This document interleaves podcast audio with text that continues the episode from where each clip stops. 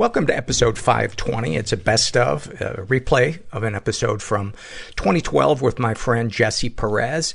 I'm Paul Gilmartin. This is the Mental Illness Happy Hour, a place for honesty about all the bullshit rattling around in our heads. Uh, this is not meant to be a substitute for professional mental counseling. I'm not a therapist, uh, not a doctor's office, more like a waiting room that doesn't suck. Our sponsor for today, as always, is BetterHelp.com. Online counseling, that's BetterHelp.com. Uh, if you're interested in trying online counseling, go to BetterHelp.com slash mental. Uh, make sure you include the slash mental part so they know you came from this podcast. Uh, and then fill out a questionnaire, and if they feel they have a counselor who's a good fit for you, they will pair you up with one, and you can experience a free week of counseling. And uh, you need to be over 18. And BetterHelp is licensed in all 50 states. Highly, highly recommend it. All right, without any further ado, here is the best of with Jesse Perez. I'm here with my friend Jesse Perez, who uh, I've known for probably about seven years. I think we we met in about uh, 2004, and you're somebody that I just immediately was drawn to. Uh, your sense of humor. Um, you're one of the least uh, phony people I know, and I've always been drawn to people like that. Um, so when you agreed to to do this podcast, I was very excited, and I got to say I'm a little. Um, I don't know if intimidated is the right word, but I care very much what you think of me, and I don't want to let you down. And um, I just wanted to get that uh, out of the way up top. Okay, well, just so we're clear on it, I have a very low opinion about you all the way around, pretty much. So we're good. Let's be clear on that. You don't have to worry anymore. why you got? Why you got to make it a, ra- a race war right out of the gate? No, I, I, I think uh, the reason we have a connection is because we think highly of each other, and I kind of, you know, the same thing you say about me, I can sure, for sure, I can say about you. Well, thank you. I, I, I appreciate that. Uh, Jesse's story, and uh, obviously, I'll let him, I'll let him tell it, but um, it, um, I've just always been interested in it, and I can never hear enough of it. And you're not somebody that walks around talking about themselves. Um, which to me makes it even more interesting. Um, so c- let's start from the from the beginning. Uh, can you talk about where you were raised, what your home environment was like? Um, I was born in East LA, mm-hmm. and I was raised in the San Gabriel Valley. Um, and we were, I was, I had seven brothers and sisters. I was in the middle. Um, I had four brothers and sisters from one father and four brothers and sisters from another father. So we had a, a definite uh, defining line in who we are, who we were under the same roof. Oh, really? Now that that I never knew. And was your dad, was your father the one who was living with you, or was My, he the one who left? He was the one who was asked to leave. Okay. My mother was, um, yeah, she was married twice, and and um, so there was four of us from one father and four from the other. Yeah. There wasn't um there wasn't uh, my my stepfather raised me. My mom was married to my stepdad, and then he went to prison. And while he was in prison, my mom met my dad, and she was with him for about seven or eight years or whatever it was that defined common law. And in that time, she had four kids from him.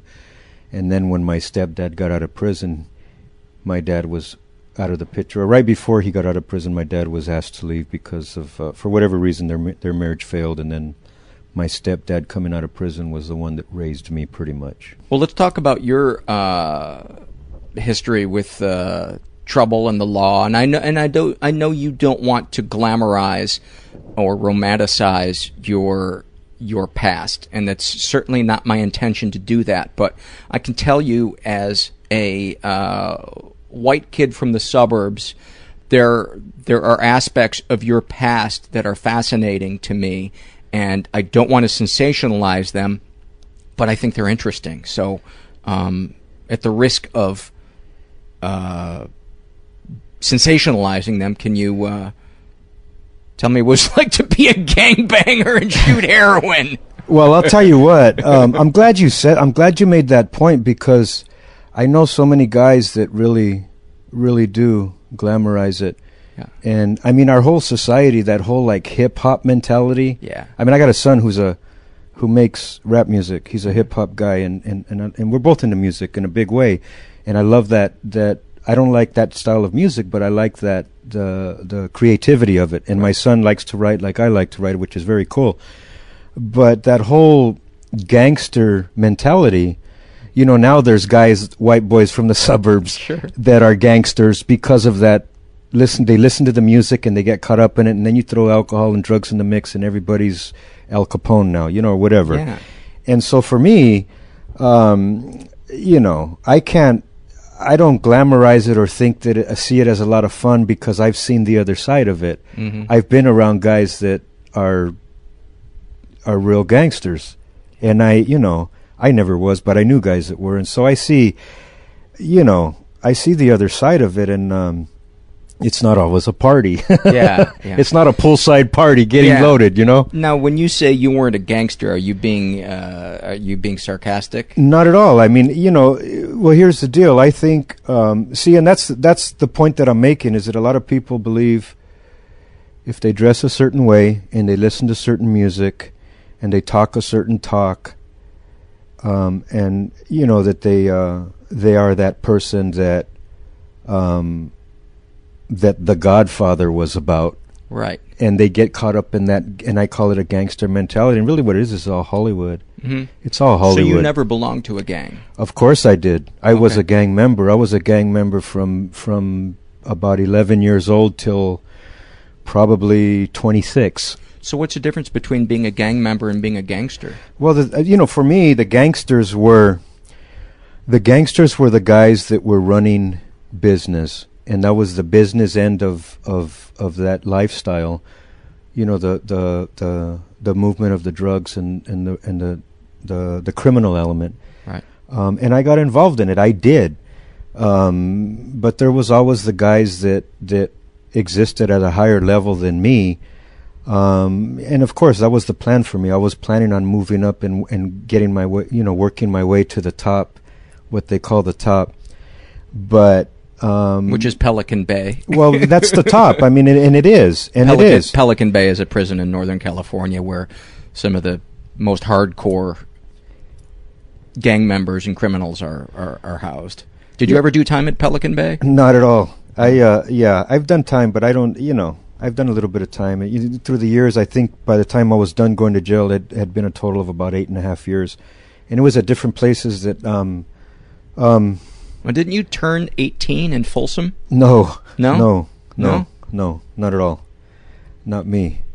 Um, oh, you're being sarcastic. No, I, it wasn't not? me. It wasn't me. It wasn't me. No. And here's the deal: there's a lot of guys. I try and, I try and. The, it's funny you asked me that question because there's guys that come up to me in the circles that I hang in, and they tell they ask me questions like, um, you know, you've been here. I says no, I haven't, and they says yes, you have, and I'm telling them like no, I haven't, and they have this idea that they know where I've been more than I know where I've been. Well, for some reason, I could have sworn I heard you uh, say that that you that you turned 18 in in prison. Did you turn 18 in prison? No, I was No. I was I was busted, but I wasn't in I wasn't up in I wasn't in prison when I turned 18, but I was in jail. Oh, okay. So there's a difference. I mean, and that's why a lot of guys um, they tell me that they know where I've and they don't. And they don't. They get pieces of my story and they Right. come up to this conclusion of who they think I am and they're more concerned about my time than I am. they really are. Yeah. And that's the whole idea of that's why I don't get in conversation about it because a lot of guys um, they're more excited about my past than I am. right. Like they're really interested in it, and I and I, you know, one guy got me so angry about asking me about it, about the details. I told him, "Why don't you go get a gun and do some robberies and create your own story?" I mean, come on, give me a break, you Right, know, right. because they get so much excitement over where they think I've been, Right. and most guys don't know because they don't listen to what I say. Right. You know, they're like there's so much excitement, like people want to know about it. And you know what? Um, I don't think people want to know about it. I I think people want to know about it if if that person has been able to distance themselves from it. Right. And right. and because you've been able to distance yourself from it, that's why I think it's a worthy story. Um, somebody acting like an asshole and shooting people and you know, all the things that people are in jail for nowadays, is selfish, egotistical things that they do. That to me doesn't make a story. But somebody seeing the error of their ways and learning to live a different way, that to me is a compelling, interesting story. And so that uh, um, is one of the reasons why I wanted to talk to you because uh, you've overcome things other other than that that that that I want to get to as well. Um, but let's let's talk about uh, so let's when you're 11, how how does the um, the trouble begin? Um, I started. I got introduced to getting loaded at like 10 My at least getting drunk at ten, and then I got introduced to other things between ten and eleven, which is like 69, 70 and I got introduced to other things. Um, you know, the weed and and uh, I think we were back then. They were we were even sniffing paint, and uh, people were sniffing glue. I never sniffed glue, but sniffing paint, weed, uh, reds, whites. And, and this is at a young age, and I'm an experiment. I had to try it a couple of times, and it wasn't a big deal. Reds and whites is that like Seconals and Tuinals, right? Okay. Or, or down, downers and uppers. yeah. the- you know, from yeah. So, and um, what was going on at- at home was mom was struggling to keep us fed. There was eight of us, and so I had a lot of free time, and I had a lot of time on my own. Um, and at my house, um, my brother was a leader in the neighborhood, and so a lot of the guys that were older than me used to come to the house, and I would pick up on what was going on with them. I had an uncle living with us who Mm. just recently passed away, and and he was kind of When you- schooling me. When you say uh, that your brother was a, a leader in the neighborhood, you you know you mean that uh, in a in a gang. Yes. Okay. Yes, right. He was the guy that I followed. I mean, he, Sure. I How much older was he than you? maybe three years. Okay. Yeah, he's about 54 right now, 54, 55. Um, and you know, he set the he set the bar for me. He, you know, he was a respected guy, and and um, Did girls like him? and the um, yeah, I think so. Okay. I think so. But what was it? Was it his power and the, the fact that people listened to him and gave him respect that that kind of It wasn't his his so much what he said; it was the things he did, and I knew that's where we got our respect. That's where we got our recognition in the neighborhood. Was the things we were willing to do. like what was the things that he did or was willing to he do? He was kind of one of the guys. He was a fighter, Mhm. and he went up and and he was the kind of guy that that would want to go up against numerous guys, and he was a fighter, and that's what he was. And he was a good fighter, and that was kind of um, um, the shadow that I walked in. I I kind of hung on to his reputation for as a kid, but you know that turned around to bite me in the ass because eventually, you know, um, I could run on right on his coattails for a little while, and then eventually I had to do my own work. And the thing in the neighborhood was about everybody trying to out crazy each other. yeah. You know, a compliment was how crazy you were and the things you were willing to do. Yeah. And for me, I tried to learn, um, you know, because I started getting arrested at a young age, and I and I'd go to juvenile hall or the camps or Now, whatever. how old were you when you were arrested for the first time? the very first time I was, I think, nine. No. Yeah, I was either nine or ten, and what it was is I used to because because you know I used to watch the stuff around me, and I wasn't really doing anything, even though I drank once or twice. Um, I used to carry this buck knife for show, hmm and one day we were down at the school down the street from our house, and some kid came and tried to take my bike from me, or threatened to take it, hmm and so. You know, and I, of course, I, you know, I told him no way, you know, and I pulled out my buck knife Mhm. that I used to stone. I had it like razor sharp, Yeah. and I carried it for looks, of course. And um, you know, and when I pulled it out, he went and grabbed it, reached to grab it, and when he grabbed it, I just pulled it real quick, and you know, I cut his fingers down to the bone or whatever. I cut his fingers up pretty bad, Yeah. and and that scared me, and I jumped on my bike, and me and my partner, and we ro- raced to my house. He went home, and I went inside, and I was so scared. And then I heard the knock on the door and I already knew who it was. And I look out the curtain, it's the cops, and it's the kid I cut and two other kids, the witnesses. Yeah. And so I opened the door like I'm gonna play dumb, right? I'm like I'm like I'm like ten years old, and I'm thinking I'm gonna go toe to toe with this cop and challenge, you know, our intellect here or whatever, you know. And so I open the door. He starts reading me my rights, Really? and the other kids are like, "That's him, that's him." and my mom, you know, in the middle of him reading me my rights, my mom being on the other side of the door somewhere, caught wind of, you know, heard it, and s- walked up and like, what the hell's going on here? And and he's like, you know, and he's, you know, he told her what happened, and and uh, and I looked at my mom and I said, the kid tried to take my bike, you know, and they took me to jail with my, I think my mom went with me, and they cited me, and I was in there for an hour or something, and then they released me, and I thought they were wrong, you know, Mm. and the second time was right after I was in a market down the street from my mom's, and and I was in the market and I seen a little cap gun in the food section, but unwrapped, just laying on the on food. And so I grabbed it and I stuck it in my pocket. And I really didn't think that I was stealing. Mm-hmm. I didn't think I was stealing. I thought, well, and I didn't think a kid came and left it there, but I didn't think I was stealing for whatever reason Right. stuck it in my pocket, started walking out the door, and I got busted. And they, you know, they called the cops. They arrested me, and they and they and they arrested me for shoplifting. And uh, and I thought they were wrong.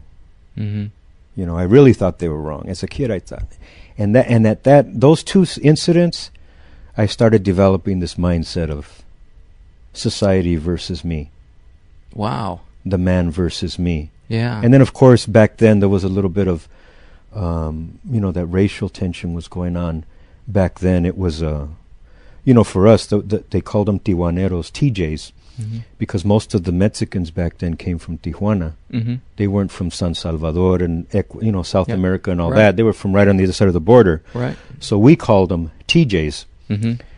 And so, for me, um, even as at a young kid, at about 10, 11 years old, my given name was Jesus, and I was called Jesus because I was born on Christmas Day, and I changed it to Jesse because I didn't want to be confused for those people from the other side of the border. Really? I never knew that. Yeah, and so, and back then, you know, b- there was always this tension between what are what what I come from is what what are called Chicanos, which are um, you know American Mexican heritage, Amer- Mhm. you know Americans, and these guys are Mexicans from Mexico, Mhm. which is where my you know my dad's mom and dad are from, but.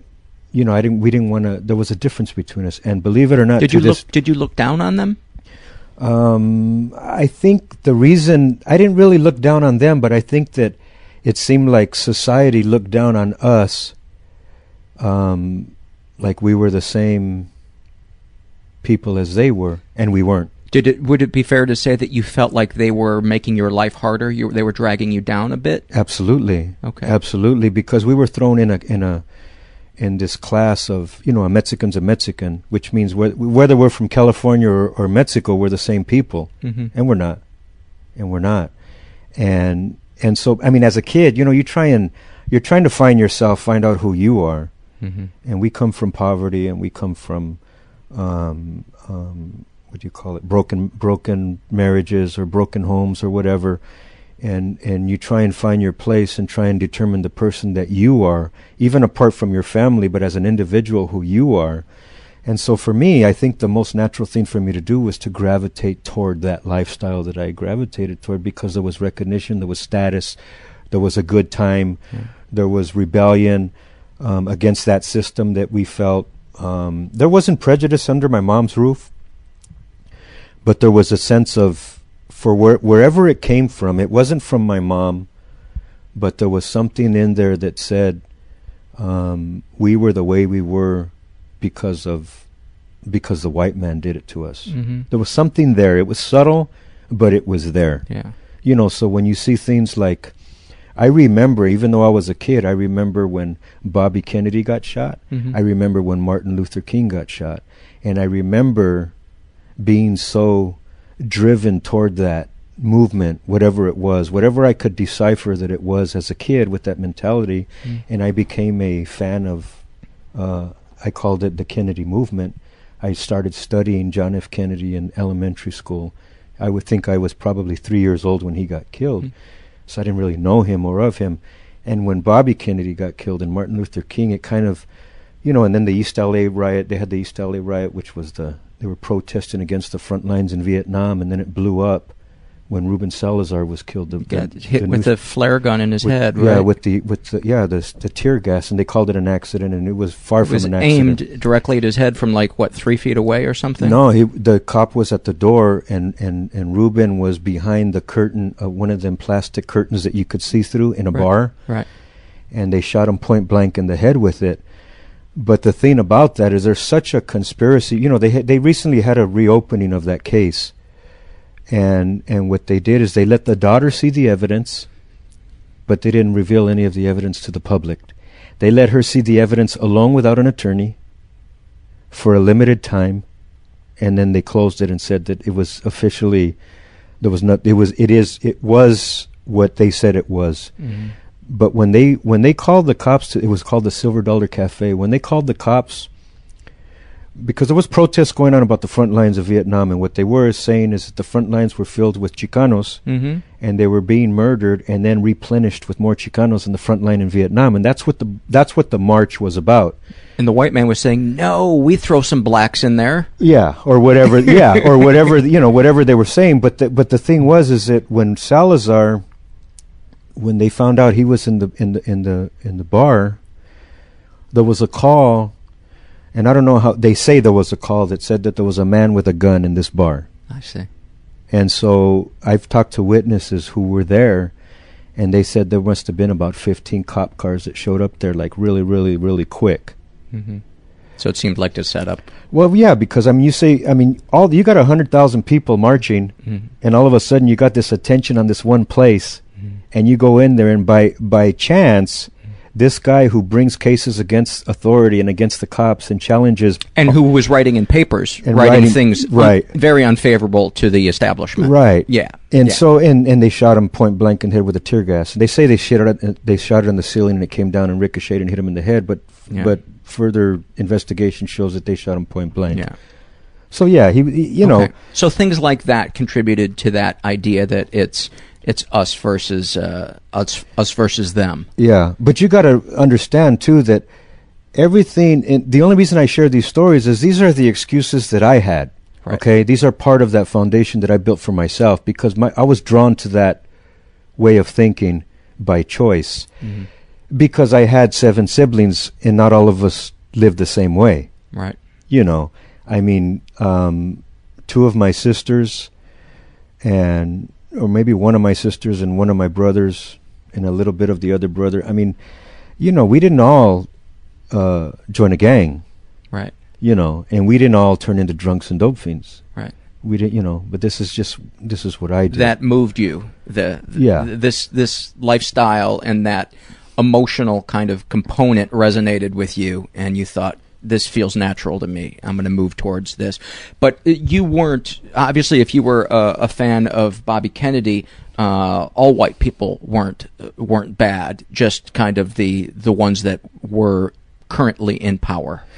Yeah, eh, yeah, and and and it wasn't even uh, like I said under my mom's roof. There, it wasn't talked about like you know my mom was definitely wasn't a racist or my stepdad or, but there was just something. There was like that that that hum or that tone. Mhm. Maybe it was the news, maybe it was the paper. You know the the media, the way they would blow things up. And as a kid, you're kind of putting these pieces together and creating your own reality. Mhm. Because I'm not going to my mom and asking her to clear things up for me. Right. I'm not going to ask her to, you know, you know, like today, you know, I go to my kids and we have open dialogue. I mean, but I don't, I never went to my mom and, and said, explain this to me. Right. Plus, uh, I, I think sometimes there doesn't have to be um, uh, the presence of something uh, to say that these people uh, are making life difficult for you. Sometimes it's the lack of you seeing your face on television in a way that is uh,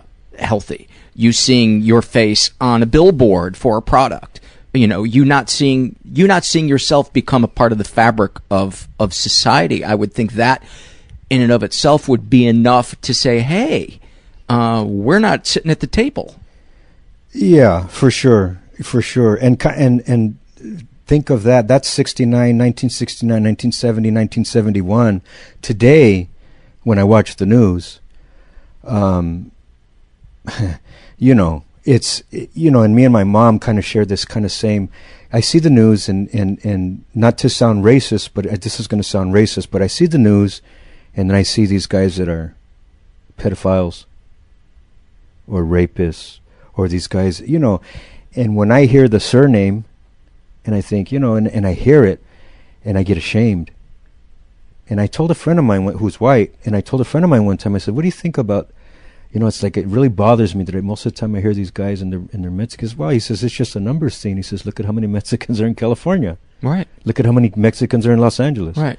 I mean, that's kind of the way it's gonna it's gonna come out. Is it's gonna sound like there's more of them getting arrested because there's more of them in the area. Right. That's just kind of the way it's gonna. You know, I mean, if we're in if we're in Kentucky or or wherever, and you're not gonna hear Right. you know Gonzalez and Garcia, and you know you're not going to hear it like you hear it out here. And then w- that kind of gave me a little bit of, um, and, and you know, and and I think I think Yeah, because I don't think you know I've lived here uh, in Los Angeles for 16 years, 17 years, and and uh, when that thought has never occurred to me that there, you know, most of the pedophiles or or uh, rapists are Hispanic. see, and and that's where my ear tunes to when I hear it. You know, it's like today, this morning, I heard uh you know, another, you know, the news. I I listen to the news every day, or I read it on the internet, and this woman, you know, she tried to drown her kids. Mm-hmm. Two kids, one of them died, one of them's dying, or one of them's really bad. Mm-hmm. and I think she was black. I think, and I, you know, and I didn't think, but I think to myself, you know, what is it that would drive a person to do that?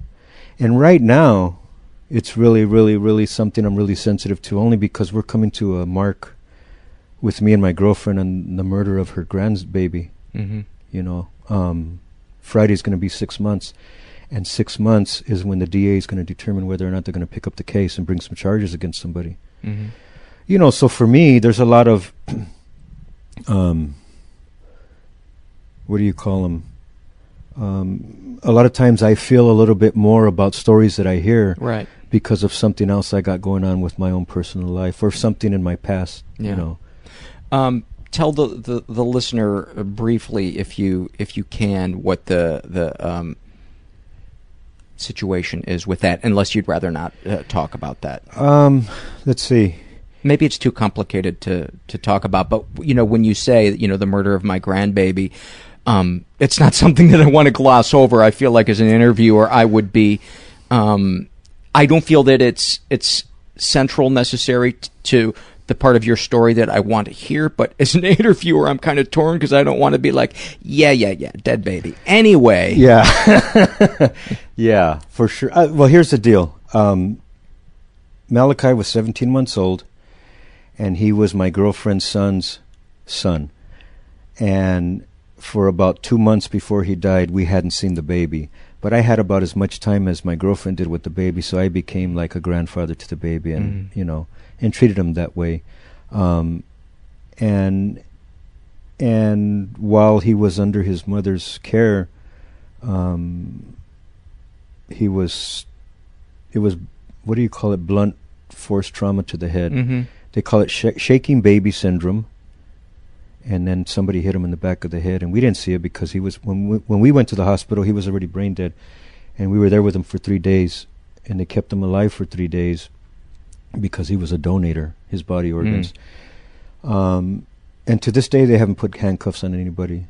They had they have six suspects um, and they the so far the coroner determined that it was um, somebody. They, they said somebody took liberty with the baby for about twelve hours, which means either they were throwing him on the floor on carpet or on a headboard. They were doing injury to him with some thought behind it because they were making sure that the injuries weren't showing, and that's what they did. Mm. Um, and so you know, Friday's going to be. Um, we're kind of working on Plan B right now to see what we're going to do if the DA doesn't put any handcuffs on anybody or decides they're not going to pick it up. And I, Wow. so I, yeah, I, got to say, uh, this is the 48th episode I've done of this show, and I don't think anything has made me more sad than hearing that somebody deliberately throwing a baby around. Um, yeah. It's it's it's it's it's one of those things that um, you know.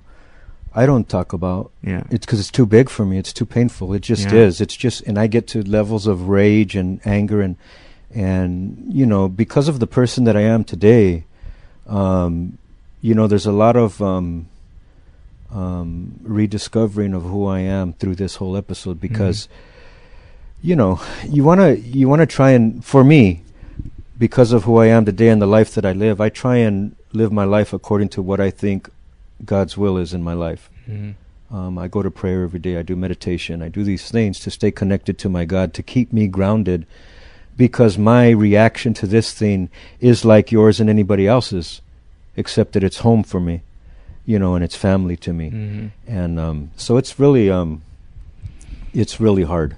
You it's know, really hard. when I when I think of what, and maybe this sounds like a bunch of horseshit, uh, and me just rationalizing, but the person that did does something like that to the baby, the easiest thing in the world is to say that person's not a human being, you know, they're etc. cetera, et cetera. Um, I I look at whoever would do something like that, and I think a that person has to know what they're doing is wrong so obviously something inside them a darkness and anger is so compelling and so overwhelming to them that they can't stop themselves. And and i feel sympathy is not the right word but i you know like when i when i see stuff about a serial killer i think those people they a part of them knows what they're doing is wrong and wants to stop and they can't. And i feel a certain empathy with somebody because i know what it's like to feel overwhelmed by feelings and want to pick up a drink or drugs or uh, cut somebody down or do something. And i think these people they've got that times a thousand. And then they're walking around thinking to, to themselves you're a fucking baby killer or you're a pedophile or you're a serial killer. And i think that what a fucking prison that must be. Now that i'm i'm not letting them off the hook by any means but don't you think any any god would want you to look at that person with some portion of that type of, of empathy or am i just being a, a liberal bleeding heart I well, you are being a liberal bleeding heart, but but And I think that person should certainly go to jail or maybe Yeah, be subject yeah. to the death penalty. But There was a guy. I was at a retreat one year, and this this I think he was a Jesuit priest said, and he had an, he short, shared a story about a retreat he put on, and he shared.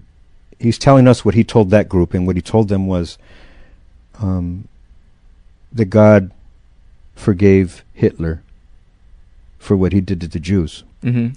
That was simply how he. I'm gonna I'm gonna paraphrase. I'm gonna make it as small as possible.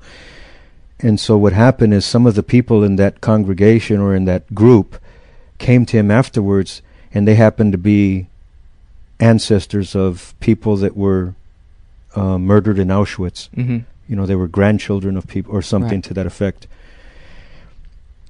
And what he was the point he was trying to make was the difference between our ability to love and forgive and God's ability to Right. forgive and to love. And that was the thing that one thing that made us different from God. Right. And I think I think there's one thing that I remember Were those people upset that he had said that? yeah, but he explained it to him, and this is and this and this was what he was talking about, you know, and and and they understood, they got it, and so what I try and remember is is um that my uh, friend of mine, he used, he was a spiritual advisor of mine. He used to tell me um, to think like, what what would Christ do Mm-hmm. in that situation? In any situation that I, that comes in my life where I'm very judgmental of somebody, Mhm. and so instead of thinking to myself, I'm only a human being, I'm a man, so it's kind of hard for me to think that I can be like Christ. But I got his what he was saying, the gist of what he was saying was just kind of have that way of thinking. Mhm. But I would think, what would he do? My spiritual advisor, Ray, not Christ, but what would he do as a human being, as a man? And that was more um, um, tangible for me Doable. more doable. Am I in a position right now that I can forgive somebody for doing that? No. Am I capable one day of doing that? Maybe. Mm-hmm. Maybe. Right now? No. Not at all. Um, am I expected to? I don't think so. Well, let's uh, let's lighten things up and talk about prison and gang shootings and, her- and heroin addiction. Yeah, I'll tell you. Um, um, my uh, my jail time was really really little. It was very very. Uh, it was very uneventful. it was But very you boring. said you said a total of eight years. That's not little. It is in, in in the bigger scheme of things. It is. You used to you you like to call it. I went on a vacation. That's how Yeah. you will always. Uh, Yeah. Jessie always refers to it. This one time I was uh, I was on vacation. Well, you know, the thing was is that, that you know I call them timeouts now, but the timeouts um, were very necessary because if I didn't have the timeouts I had, I might have ended up dead. Yeah. Really, because what I would do is I would go to jail and and uh, you know whether it was for a few months or or a couple of years or whatever it was. What was it usually behind? Like robberies or I had I did some time for robbery, but the but mostly, um, mostly most of them were robberies actually, and the other stuff Was it to feed your drug habit or to earn money for the gang? I never went to earn money for nobody but me. Oh, really? Yeah, yeah. I mean, I did business um, with guys, um, and we had business to do to for for the neighborhood. Um, but you know, you come to find out real quick. They call it one thing and it's something else. I mean, really, you come to find out that um, the loyalty is not loyalty at all. Um, Well, yeah, you're dealing with criminals. everybody, yeah. I mean, really, he's the- taking more than his cut. no, but see, the thing is, is you kind of you kind of get this idea in the beginning when I first got into it, and and because there are there are guys, and I know them today that are still alive that that I trusted with my life, and I and I trusted everything that they told me, and to the, for the most part, it was I was right. But then there was these other these other guys that sat in our circle, um, that were working both sides of the fence, and we didn't know till you know, somebody end up dead or somebody end up in prison or whatever it was. I mean, you just don't know who you're sitting in the circle with. And I got out of it at 25, 26 years old. You know, I stopped drinking at 24, but, you know, for a couple of years I was still kind of in the business a little bit. But I got out of it. And, you know, the guys that, was, that I was sitting in circles with, they were killing each other.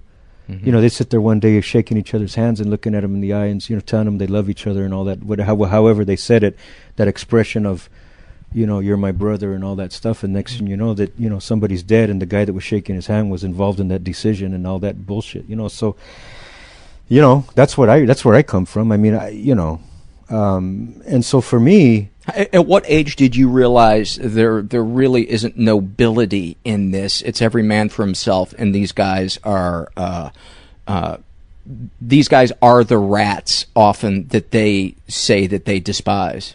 I was probably probably a couple of years before I got out of it.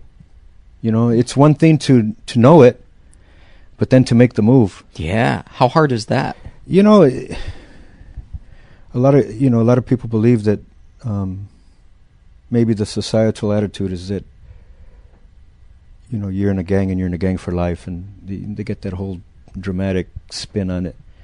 Um, I'm kind of respected for the changes I've made, for the people that knew me, Mm-hmm.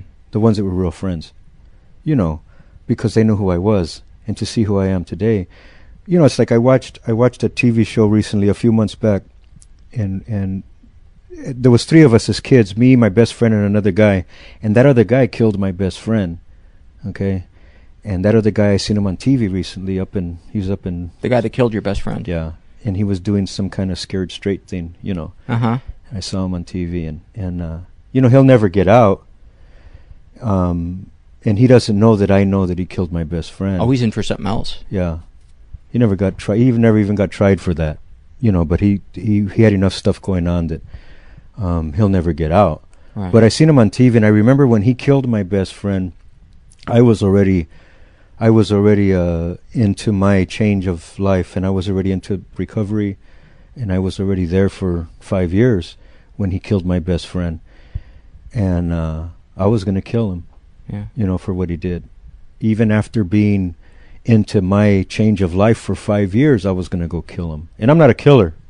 Yeah. You know, I mean, really, Yeah. I've known guys that have killed people, and I'm not. That's not me. Have you ever shot at people? Yeah, I've been shot, and I, you know, How many times have you been shot? once, And how many times have you fired bullets with the intent of hurting people? uh, a lot of times, How, how many would you estimate? maybe, uh, maybe about fifteen. And how many times have you seen a bullet that came from your gun hit somebody else? Maybe four. And um, are you comfortable saying what the outcome of that was? Well, I know they all lived, Okay. but one guy I put in a wheelchair. Yeah. Yeah. Can you talk about that? Um, you know, there's nothing to talk about. It's kind of, it's kind of, because I've gone through this already and I've dealt with it already. Um, the other side of it is that, you know, there's things that I did when I was involved in that life that, um, not only were expected of me, but, um, I embraced it. I loved it. I loved it. I loved the, the recognition. I loved the status I had. Um, and I was one of the quiet ones. Mhm. You know, I didn't have a, I wasn't really, today, a lot of friends wouldn't believe it, but I was the quiet one. And I just watched everything that was going on around me. And when stuff happened, I, you know, I got into the mix. I was into all the stuff. Was it a rush? I would imagine it was. Oh, it was a rush. Being scared that way, you know, being shot at is a hell of a high Is it really? you know i i uh i was up here at a this park out here in la and this guy just started opening up in broad daylight you know and he caught me in the leg and dropped me and it was just a flesh wound it just chipped my bone but it dropped me but but looking at looking at him and seeing the fire in the gun even though he was probably 70 yards out hmm and seeing the flash of Was the it daytime or nighttime? daytime Yeah.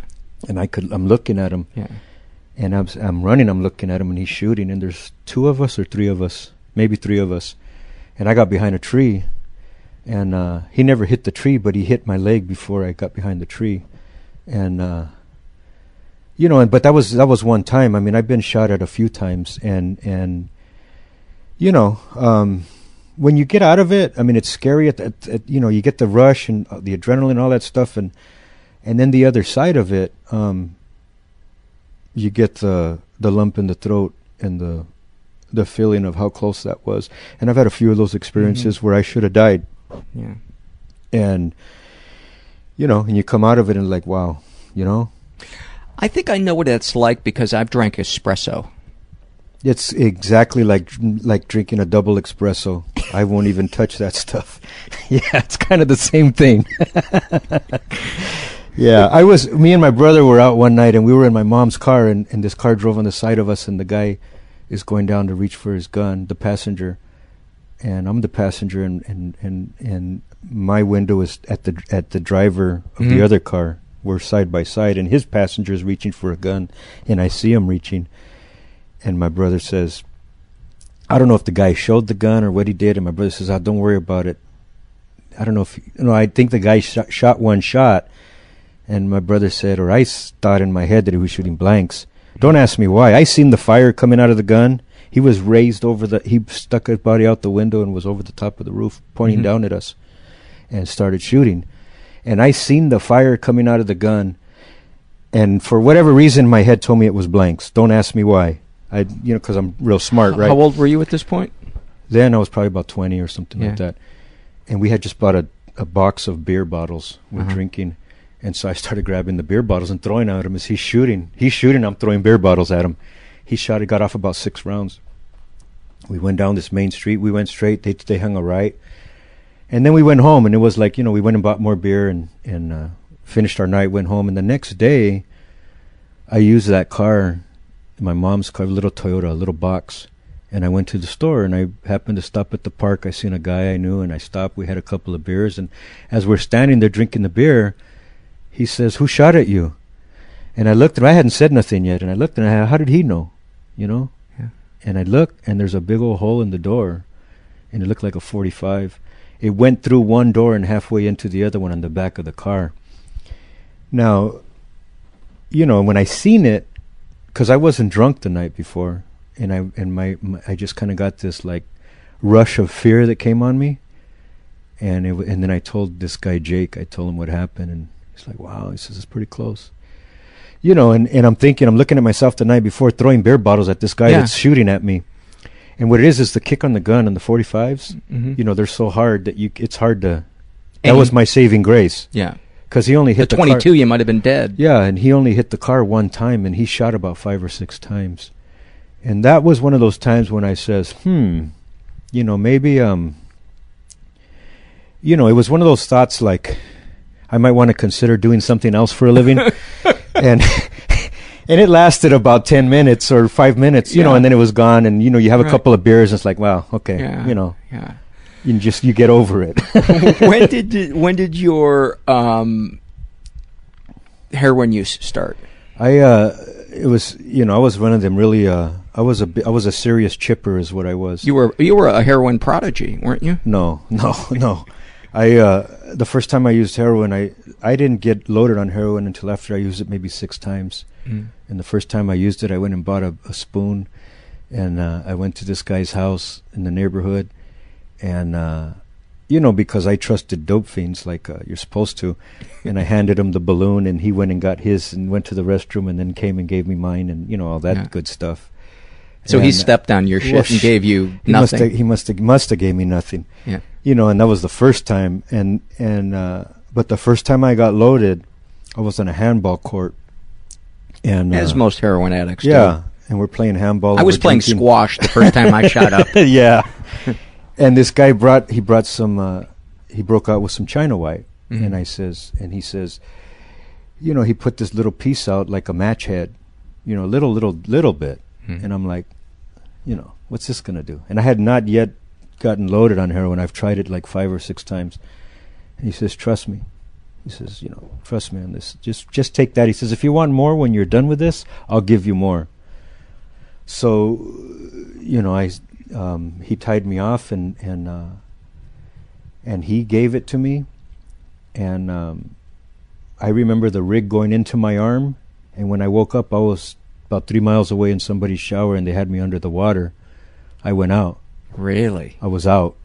I was out, and you know they said uh they thought they thought they were going to lose me and all that good stuff. And my first my first uh, response, and I'll never forget it, was I got to get some more of that. you know, I got to get some more of that. And here's Did a here's a deal. Here's a deal that makes me different from other people Yeah. this you know not that I'm I deal with terminal uniqueness, but there was this I remember a fair. I was just reminded of it. I went to a carnival or something when I was a kid, maybe 69. And they had this thing where they show the freaks, right? Mhm. And they said this is what heroin does to babies. And I couldn't tell you if it had a third eye or if it had two heads. I don't remember. But what I do remember is my response in my head thinking, if drugs did that to that woman that gave birth to that baby, I want to try those drugs. if those drugs were that powerful, I want to try those drugs. Right. And that may have made me a little, you know, I thought about it through the years because I was 10 years That's not something normal people think. yeah, and Yeah. I'm thinking, man, that that's got to be some good shit, man. That's got to be some really really good stuff. Yeah. When you came out uh, of your nod or whatever you want to call it, that first time you did the, the, the China White and you almost died, was there a feeling of euphoria when you awoke? Was it was the high still on? Yeah, Okay, so you so Yeah. it, it felt good even though Oh, you yeah. were had almost died. yeah, I was yeah. It was like it was like you know when you have uh great sex Mm-hmm. and you and afterwards you're having your cigarette moment and Mhm. you're just kind of laying there like, man, that was some great sex. Yeah. This is better than that. Wow. And you just kind of walk with that afterglow. Mm-hmm. and of course then you start like this is when i when i first got a little bit of a habit going and and as soon as that's coming down my head's already going you know when we, we got to get some more of We this. get we got to get some more of this. And so to talk about that then that that lifestyle of feeding the uh, the dragon or whatever you want to call it, chasing That- the dragon. that wasn't i never thought i was a heroin addict.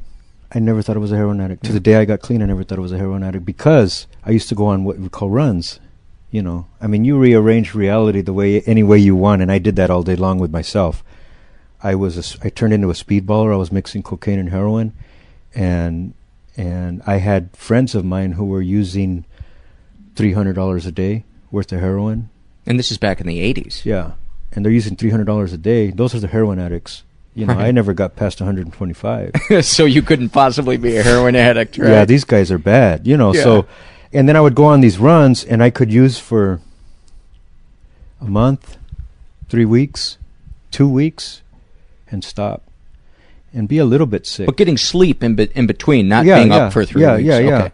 and then and then I'd be a little bit sick, but I never got real real dope sick. You Hmm. know, I be and the reason I never got dope sick is because I always had a I always had something else in my system. Hmm.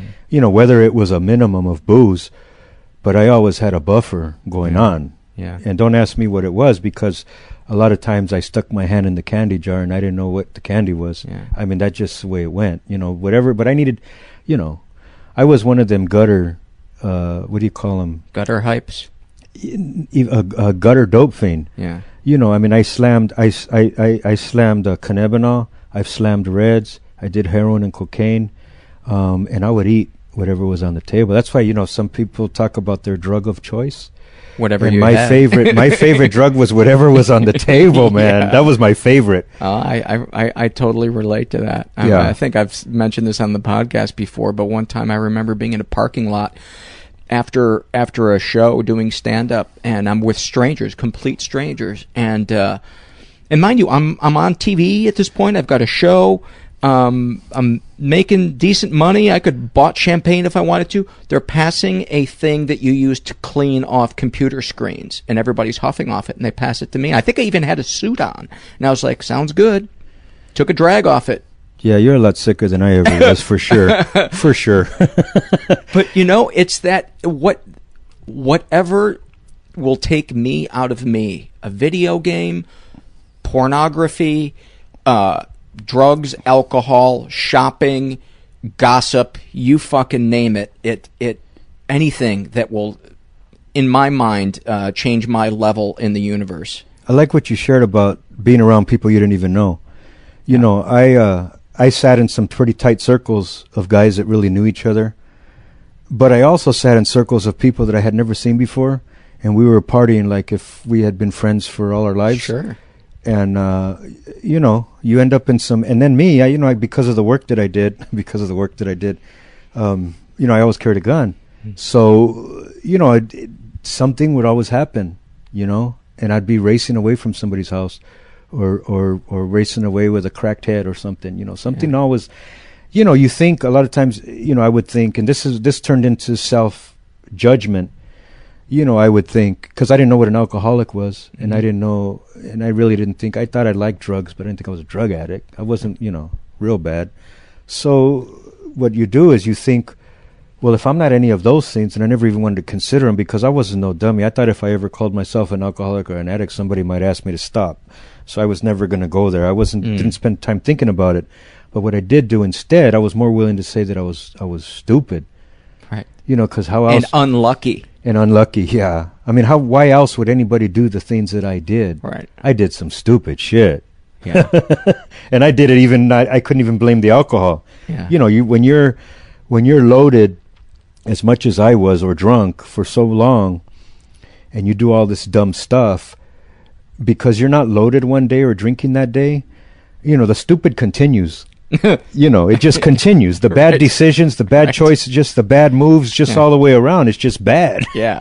you know so i you know so i thought to myself man you're you're just you're just stupid you know nobody does stupid shit like that the thing was is i would go to family gatherings and i love drinking with my family i come from you know a lot of us my cousins and you know party party and it got to the point where you know i hadn't drank um, forever how long it was maybe a few days and i'd sit in the circle in, in the living room or wherever and i would crack a beer and and it would get quiet and you could hear the whispers like he's drinking again or keep an eye on him Mm-hmm. or here we go yeah. because i was either the violent drunk or the crying drunk there wasn't a lot of gray area there Yeah. you know because that's why when people used to talk about would talk about i drank to take the edge off i drank to get fucked up you know i mean i i never i i would call it that sometimes. I'd come Yeah. home from work get in my recliner pull out my 12 pack or my 40 ounce or my beer or whatever and i would sit there and say you know that whole thing in the head about you know i just worked a hard 8 10 12 hour day come home and that's what a man does. He has his beer and but me the funny thing happened when i drank a beer. Every one i drank made me thirstier. Mm-hmm. You know and it seemed like every one i drank i was it was just wasn't quenching that thirst man Wasn't enough. it just wasn't i think about it now and i, I salivate yeah. you know, it's I it was I remember I think it was uh, because I was going to be a classy drinker. I think I started drinking Michelob instead of Colt 45. and I remember the taste of of of the Michelob and I thought to myself, I've been drinking beer all these years and I never knew what a good beer tastes like. I remember thinking that to myself like, man, you've really arrived. You know, you That's finally arrived. Or when I had a full bar, when I finally got a full bar, right? My full bar was tequila, tequila, tequila, tequila, one vodka, more tequila, tequila, tequila, tequila, and, and some uh, uh, uh, Jack Daniels and some Johnnie Walker. And some, I had about 25 bottles of booze. And because at that time I was making some serious money in some of the, the business I was involved in. And I had this big old bar going. And the bar was a little bookshelf with the fifths on it in my living room. Right. That's what it was. Right.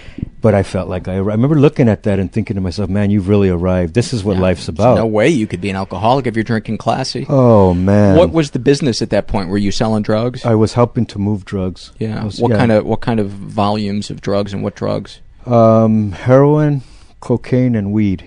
And um, as far as volume, that would change because what I used to do is I used to be a runner, and I would I was like a So you didn't have to front any money. You just took the the risk of getting oh caught with it. oh yeah I was Probably paid well, huh? Oh well, you know it never pays. Enough.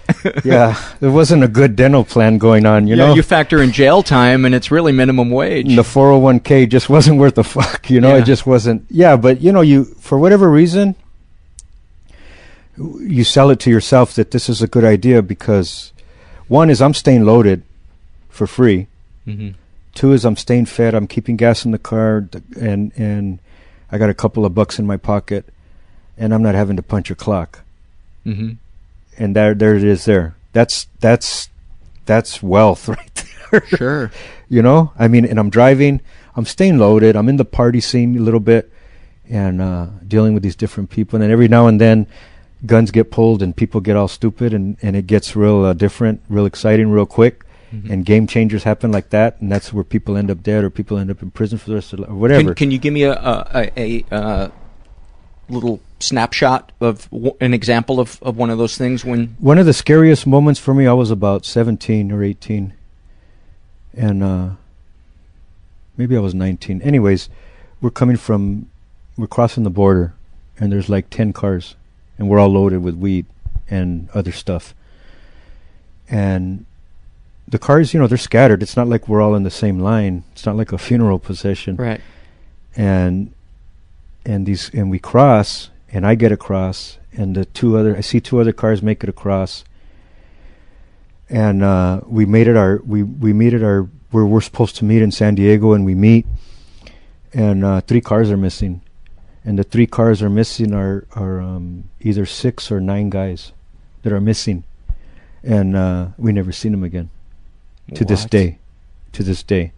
And so what i had to do is uh you know one of those guys um was a friend and and i had to go tell his mom. I didn't tell her what happened in detail. I just told her that he disappeared you know. And um that was uh it should have been it should have been life changing a wake up call to kind of say you know what? I can't do this anymore. You know this isn't for me because I you know I've gone through so many close calls and this one was a close call for me because I've been in jail in TJ before and it's not fun. Wow. and and this was a close call for me because if I would have got caught in there you know whatever they they're you know I don't even think they're in prison. I you know they're probably dead. I don't know. I don't know. Yeah. but they never showed up again they've they're they're they've never showed up since Tell tell the story about um, when the guy offered you the eyedropper in prison. Oh, it was in the it was in the county. Oh, He- county, okay. He, uh, I went in to do 120 days, and I just got just stopped drinking. So this isn't like 85, 86? Yeah, and I and I I had to go in and do I think 120 days or 90 days or something. And I went in, and as soon as I went in, I was in there for a couple of days, and and one guy that I knew that we had shared needles through the years on the streets, a couple of times going through jail. And I went in and and and and he says, um, I got a loaded rig, you know, or he didn't say that. He just whatever he said, he told me that he had a loaded eye drop syringe with with heroin in it and he offered me a taste and I just like nah you know whatever at the time I was like 90 days sober Mm-hmm. I had just stopped drinking and using. And I passed. And he didn't make a big deal out of it, you know, and he got loaded or whatever. When I was, you know, and I got out that time and I got drunk one more time. One more time. And then I was done. Um, and five years into my own recovery, he um, died. I think he died in Folsom um, from AIDS. And according to the timeline, it could have, you know, Yeah. I could have. That could have been one of the bullets I dodged for sure. In 2007, I'm going to fast forward now. In 2007, uh, you and I had known each other for a couple of years, and uh, you kept losing weight, Huh. and you kept getting more and more pale, and we kept saying, "Jessie, are you sure you're okay? Are you sure you're okay?" And you're like, "I'm good. I'm good. I'm good. I'm not good." Yeah, I found out I wasn't good. Can you talk about that? yeah, I was. Uh, I had this flu going on that lasted like a really long time, probably like 13 weeks or something. And um, one of my buddies had a. He asked me. He says, um, "Something's wrong with you," because you're right. There was a few guys that would ask me, "What's up?" And this one guy says, "Something's wrong." I says, "You know what? I'm not sleeping at night. I don't know. I'm sleeping like three hours a night, and I'm having these cold sweats. You know." I said, it's like this really jacked up flu, this really hard flu. But I'm, I'm dealing with it. I'm good. He's like, nah, something's wrong. And that's so you to do that too. Yeah, yeah. I mean, it's like, what am I going to do? I mean, it's it's like, you know, I've been through some stuff in my life, and I just kind of like you just write it out, you know, Right. and eventually the calendar kind of takes care of what's going on in your life, you know. Yeah. And this was one of those times when that didn't happen, and and I lost, you know, I weigh 185 pounds right now, and I went down to about 121, 22 or something like that. Yeah. I had no strength in my legs. Um, anyways, I you know so I go to the I go to the doctor and uh, right away they tell me I'm running on a half a tank of blood, and they want to give me a blood transfusion. I tell them I don't want to because I'm because I know people that have died from AIDS from a blood transfusion in my family. You know, actually my sister's mother-in-law. And and other people that I've known and and I just like I says, "Nah, this isn't a good idea." And the woman says, "You need some blood. You're running on a half a tank." And she says, "We screen the blood pretty good. Don't worry about it." So they give me a blood transfusion. And, and by the way, the screening for that nowadays is so much better than it used yeah, to be. oh, for sure, Yeah. for sure. And so, you know, I went in I went in and I did the blood transfusion and I don't remember when I went they let me out 7 days later. They gave me my vitamins, whatever I needed and and uh I felt better and I came home and I went back for another visit and did a blood test and uh and uh they told me I had cancer and I was uh stage 3 and I had Hodgkin's lymphoma. And he said I had a good chance of recovering if I don't skip a beat on the treatment. And then right after they found the cancer, they found the Hep C, and I had both of them.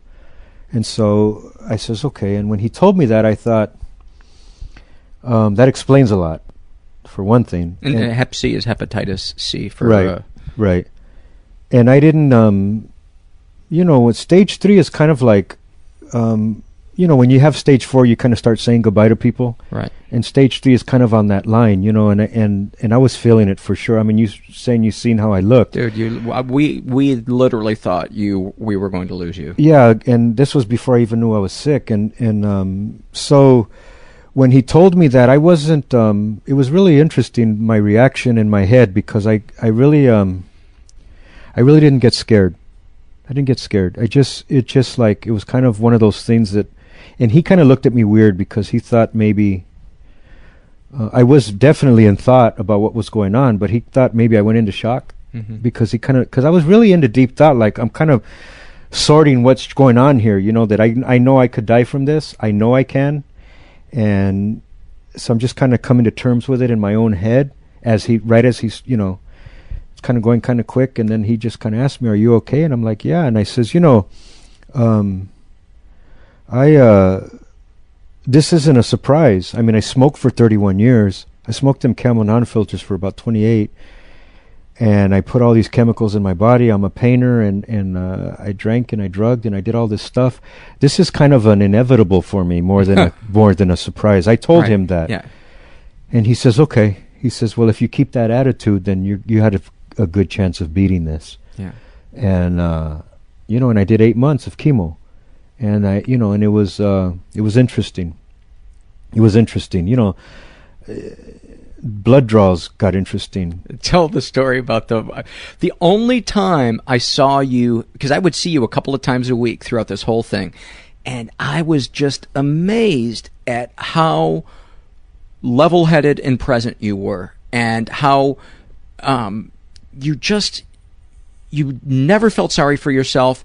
You you had a great attitude about it, but I remember you came in one day because they uh, you had gone to get chemo and a nurse had kind of pissed you off or something. Oh, yeah. You- tell that that story. Well, what she did was, um, I think this is what you're. T- she, Mm-hmm. um, um, they, they, you know, the chemo comes through an IV, yeah, and um, and it's in a little bag, and and it, hang it on the re- and it, it comes in through an IV. And anyways, I feel this fire going on in my arm, and um, and I tell her, you know, I'm I'm burning up over here. So she brings me a hot pack, and what the hot pack does, it expands the vein because the the chemo's thick, and expands the vein to give it a better flow. And then I look up and I realize that I says, you know, I realize there's no water, and you're supposed to have the saline, which is a water, as a cut to thin it out and and to because chemo's poison, Yeah. and you don't want to run it straight because it's for obvious reasons. So they didn't put no water in it, so the whole side of my body was on fire. And um, I uh, I told her, and she she took care of it. And, but I I just remembered. I think I know what you're talking about. Yeah. I think you're you're not talking about you're talking about a blood draw. Yeah. Yeah, this guy he comes. You know, you would think on blood draws that they would know what they're doing, but this guy comes in. He sticks a needle in my arm, and he and he hits. There's a lot of pain. There, I just feel this shooting pain in my arm, and I tell him, I says, "Hey, something's wrong here. Um, you know, I got this this pain going." on. He says, "I've been doing this for 20 years. I know what I'm doing." And we're in the doctor's office, and I kind of go like, "You mean because you've been doing this for 20 fucking years that I'm not feeling the pain that I'm feeling?" And everybody kind of just looked at me, and got kind of quiet in there, and you know, and he just he just shined me on like it wasn't a big deal, and he just you know, and so the next day I went and I told my nurse, the one that was giving me the chemo, um, I says, "Hey, uh, um, you know, this is what happened yesterday." And I says, "I think he hit a nerve." And she says, "That's exactly what happened. He hit a nerve. He wasn't paying attention to what he was doing." And that was one of those times when I really considered smacking somebody yeah, that was treating me. My doctor, he came in one day and and uh, started talking to me, and I told him, I says, "You know, you got to show a little bit more concern here because I'm I'm all in here. I want to I want to beat this." And if I, you know, you're giving me the impression that you're not really interested in what's going on here, and I need Mhm. you, I need you to be interested. right. You know, because I am. Right. you know, I'm planning on beating this. I'm, you know, that's that's Yeah. my mindset. And I don't know if I'm if I'm going to beat it. I'm hoping. You know, a lot of times I got that moment where I was kind of like the kid whistling in the dark hmm kind of thing. But I got to beat it, man. I can't. I can't sit there and and and not for one moment did I sit there saying, "My God, I got cancer here. I could die," and you know, or this is painful, or this is, or the nausea, or all the stuff that comes with it. This is too much. I never went there. Do you think the fact that you had dodged so many bullets be- before kind of made it less of a big deal? No, What do you think? It, what do you because this it was a unique. This was a unique challenge. This was a unique fear. I didn't go fearless. There was some fear there. Um, I think I really, really believe that it was because of my connection with my God.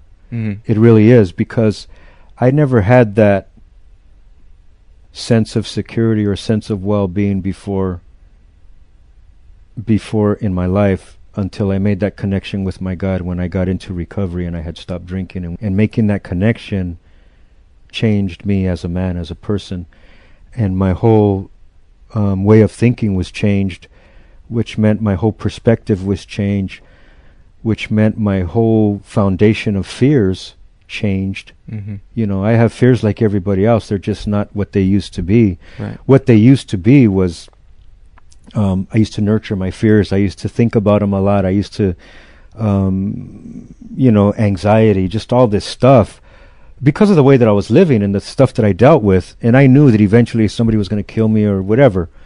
and I had certain fears there. But when I got sober and I connected with my God, there was a sense of well-being that I never experienced before, and there was a um, some courage that I never knew existed within me, and I believe I'm convinced it came from God because I didn't have it within me to have that kind of courage. Right. I mean, I come from a lifestyle that that demanded some courage, but it was all misguided, kind of mis.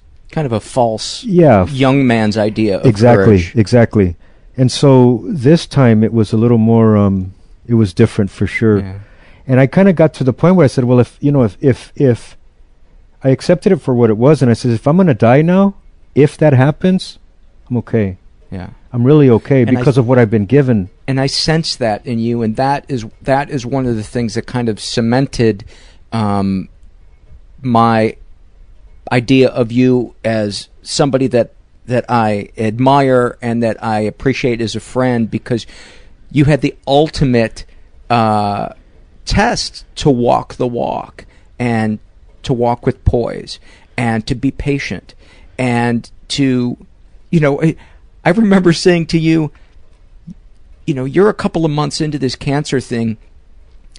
You mention it. You wouldn't even mention it as cancer. You would say, "Yeah, I'm going through some health issues," and I, and I would always say, I would be stopping people on the street and telling them that I had cancer. You know, I remember sitting with my mom and telling her the day I got cancer. You know, because when the, the day when they told me I had to go to my mom's and tell her what was up, and I remember sitting there and telling her, and I told her, I says, it's all over my chest and my stomach and my groin, and I'm stage three, and she started shaking and crying. You know,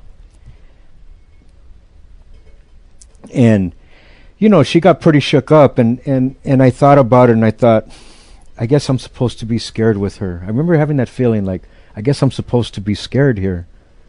And I'm not. You know, I'm not. I mean, I'm feeling very inconvenienced. you know, fucking cancer. Come on, I'm busy. you know, I mean, that's kind of the, you know, it was kind of like, and I said, okay.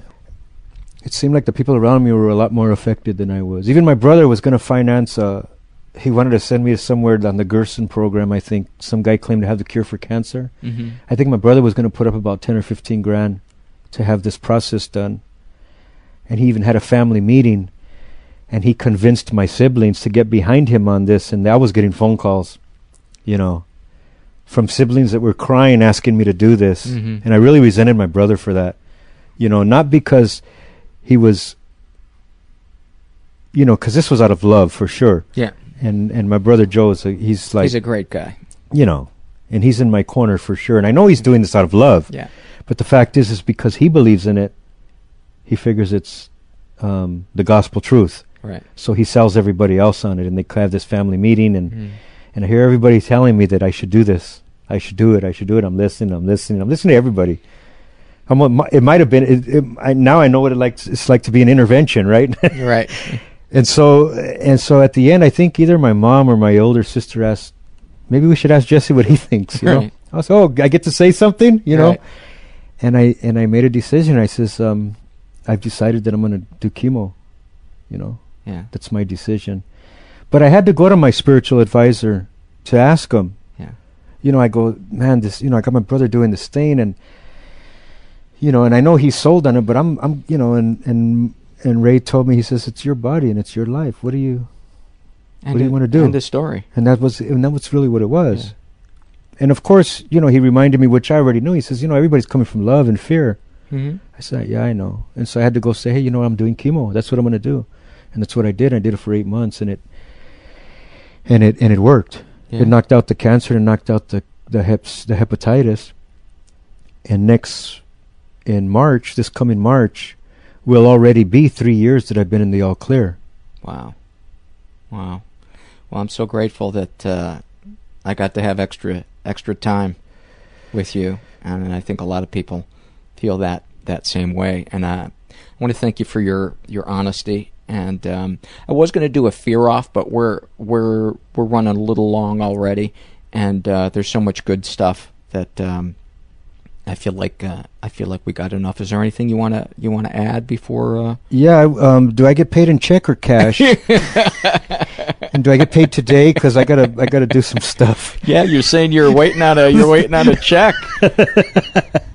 no, yeah, you know what? This is cool. I I um I like the people that are in my life today, and the ones that do stuff like this, and and and the different guys. Because I'm trying to, you know, I'm doing a lot of writing now, and I'm kind of making that trying to make that transition of being a writer for a living, and and. uh I surround myself with people today that impress me on a regular basis, on a regular basis of who they are, and uh, and you're one of those guys. Well, I appreciate that. That that means a lot to me coming from from a, a no nonsense person like like you. It really does. It really does.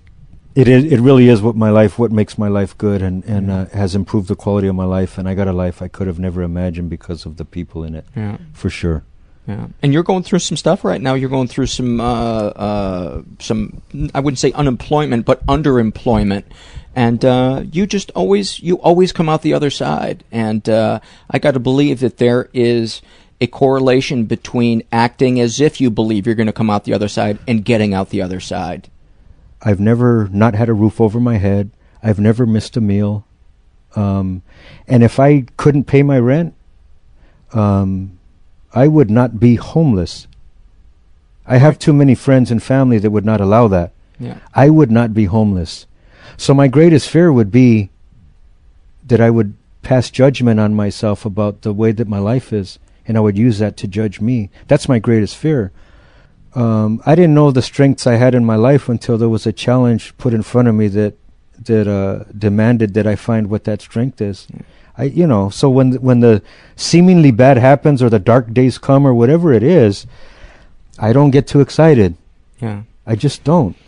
And the thing that I would add is, not only do you benefit from it, but it it makes my life better because when I'm having a shitty day, I can guarantee you there's many times I was freaking out about something and then I go have dinner with you that night and I'd be like, what the fuck am I freaking out for? This guy just got out of, you know, four hours of chemotherapy and uh, and and and he's completely uh, you know present, sitting here at dinner with a smile on his face, and uh, that that is the gift. If we if we just get wrapped up in it, it's all doom, etc., etc. We don't give to, get to give that gift to other people of giving them an example of how to live life. And so I just want to thank you for uh, for that, and uh, and for um, and for not robbing me you know? I know that that's what your people like to do. And uh, I want to thank you for letting me leave here with my wallet. And uh, you know I couldn't fucking let it go without. Uh... and as long as this thing's still recording, we'll just say it's that way. of course, I'm not going to rob you. of course.